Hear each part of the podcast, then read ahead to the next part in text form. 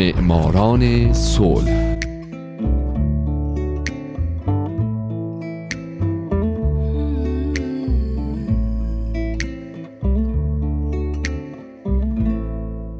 شنوندگان عزیز دوستان گرامی حالا نوبت می‌رسه به یکی دیگه از برنامه های معماران صلح.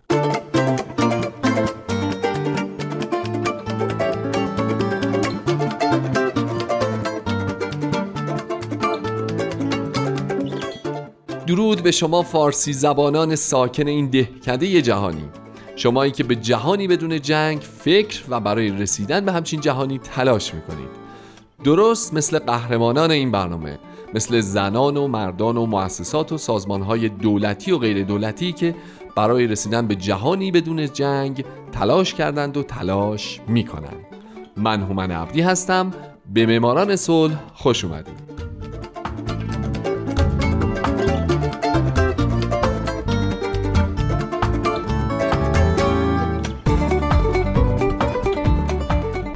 هفته سال 2000 کیم دای جونگ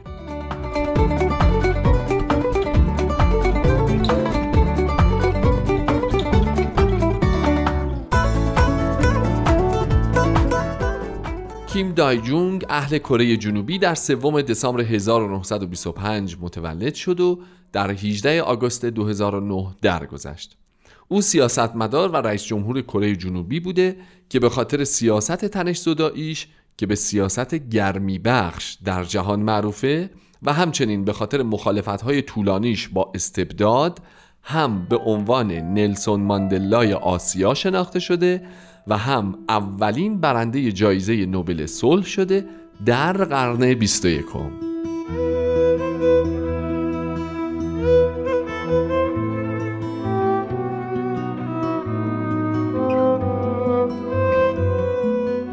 میگن کیم دای جونگ متولد 6 ژانویه 1924 بوده.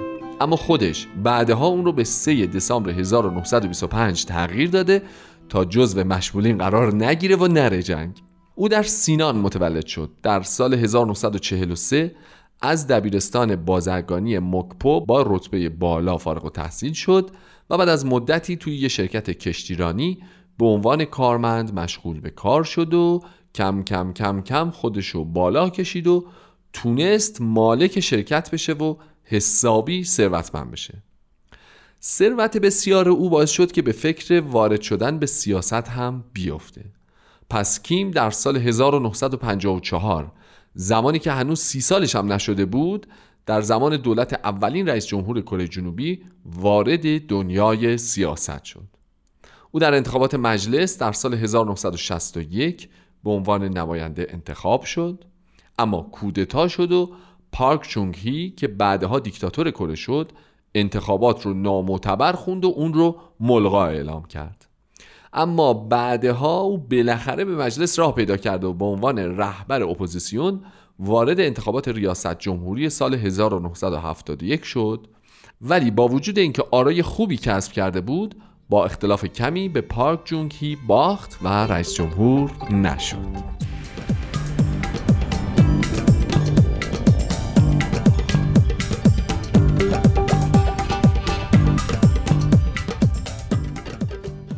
یکی دو سال بعد کیم در حالی که در توکیو تبعید شده بود توسط عوامل سازمان اطلاعات کره جنوبی دزدیده شد.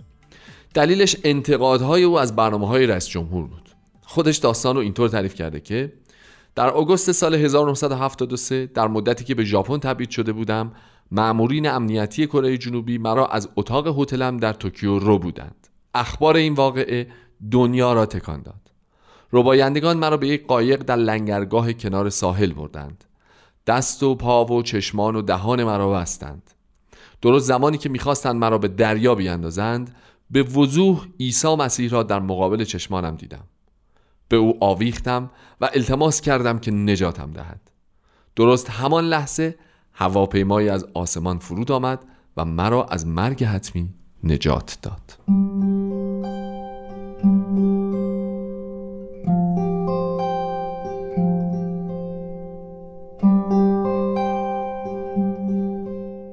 بعد از پایان تبعید کیم به سئول برگشت اما از سیاست به اجبار کنار گذاشته شد و به خاطر مشارکتش در پخش اعلامیه علیه دولت به پنج سال زندان محکوم شد که این محکومیت البته به حبس خونگی تغییر پیدا کرد.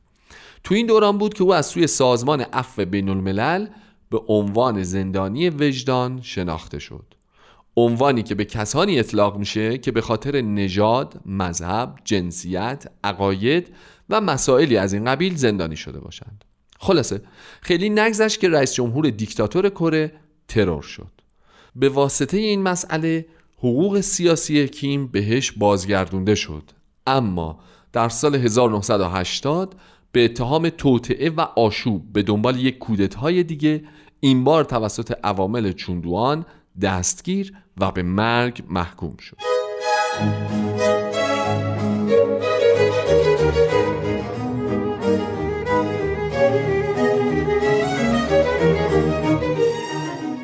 در این زمان پاپ ژامپل دوم نامه ای نوشت به رئیس جمهوری کره جنوبی و از او خواست کیم رو ببخشند.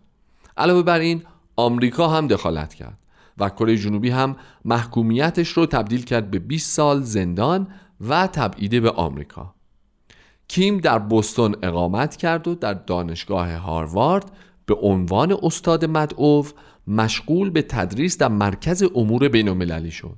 تو این زمان او فضا رو باز می‌دید و به طور مرتب مطالب زیادی رو در روزنامه های غربی به چاپ میرسوند و در اونا به شدت از دولت کره جنوبی انتقاد می‌کرد همچنین در این دوران کیم سخنرانی های بسیاری کرد بر ضد حکومت کره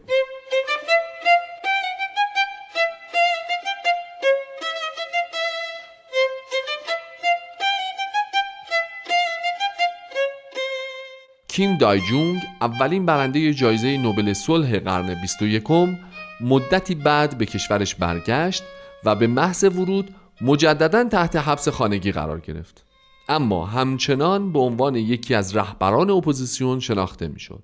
در سال 1987 وقتی چون دوان اجازه برگزاری اولین انتخابات ریاست جمهوری به دور از نیرنگ های سیاسی رو داد کیم دایجونگ و یکی دیگه از اعضای رهبری اپوزیسیون کیم یانگ سام قرار شد از هم حمایت کنند.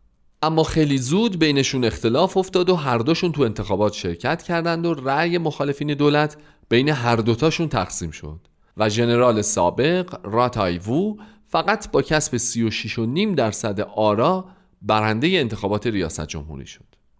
در سال 1992 کیم یه بار دیگه و این بار از تنها رقیبش کیم یانگ سام شکست خورد. بعد از این یه وقفه انداخت در زندگی سیاسیش رو رفت به انگلستان و در دانشگاه کمبریج به عنوان استاد مدعو مشغول به کار شد.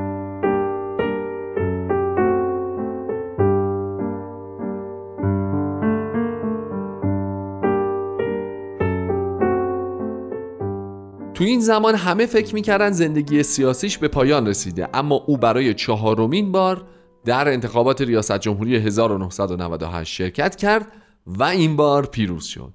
کیم تونست اقتصاد ویرانه کره رو به خوبی بازسازی بکنه و رشد اقتصادی که در سال 1998 حدود 5.8 دهم درصد کاهش پیدا کرده بود رو در سال 1999 به میزان ده مایز دو دهم درصد زیاد کرد که خب میشه حد زد مردم چه کیفی کردن. همچنین در این زمان اون سیاست آشتی جویانه با کره شمالی رو انتخاب کرد که به سیاست گرمی بخش مشهور شد.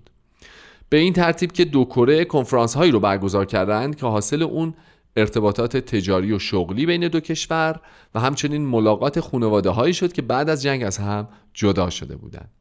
علاوه بر این کیم به پیونگیانگ پایتخت کره شمالی رفت و با رهبر اون زمان این کشور کیم جونگ ایل ملاقات کرد که همین سیاست گرمی بخش و تلاشهاش برای بهبود رابطه با کره شمالی برای او یک نوبل صلح به ارمغان آورد.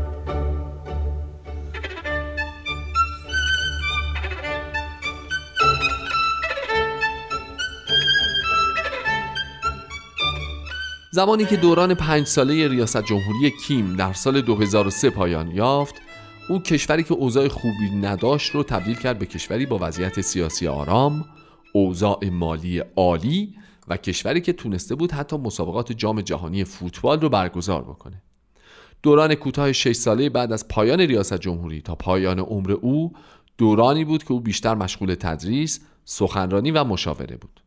در این زمان او از دانشگاه های معتبری مدارک افتخاری دریافت کرد. اما بالاخره در 18 آگوست 2009 زمانی که فقط سه ماه از خودکشی نهمین رئیس جمهور کره جنوبی میگذشت کیم در بیمارستان دانشگاه یونسین درگذشت. علت مرگ نقص چندین عضو بدن گزارش شد. در 23 آگوست از مقابل ساختمان شورای ملی مراسم تشییع جنازه رسمیش برگزار شد. او در گورستان ملی سئول و با آین کاتولیک به خاک سپرده شد. او دومین نفر در کره جنوبیه که به خاطرش مراسم تشییع جنازه رسمی و دولتی برگزار شده.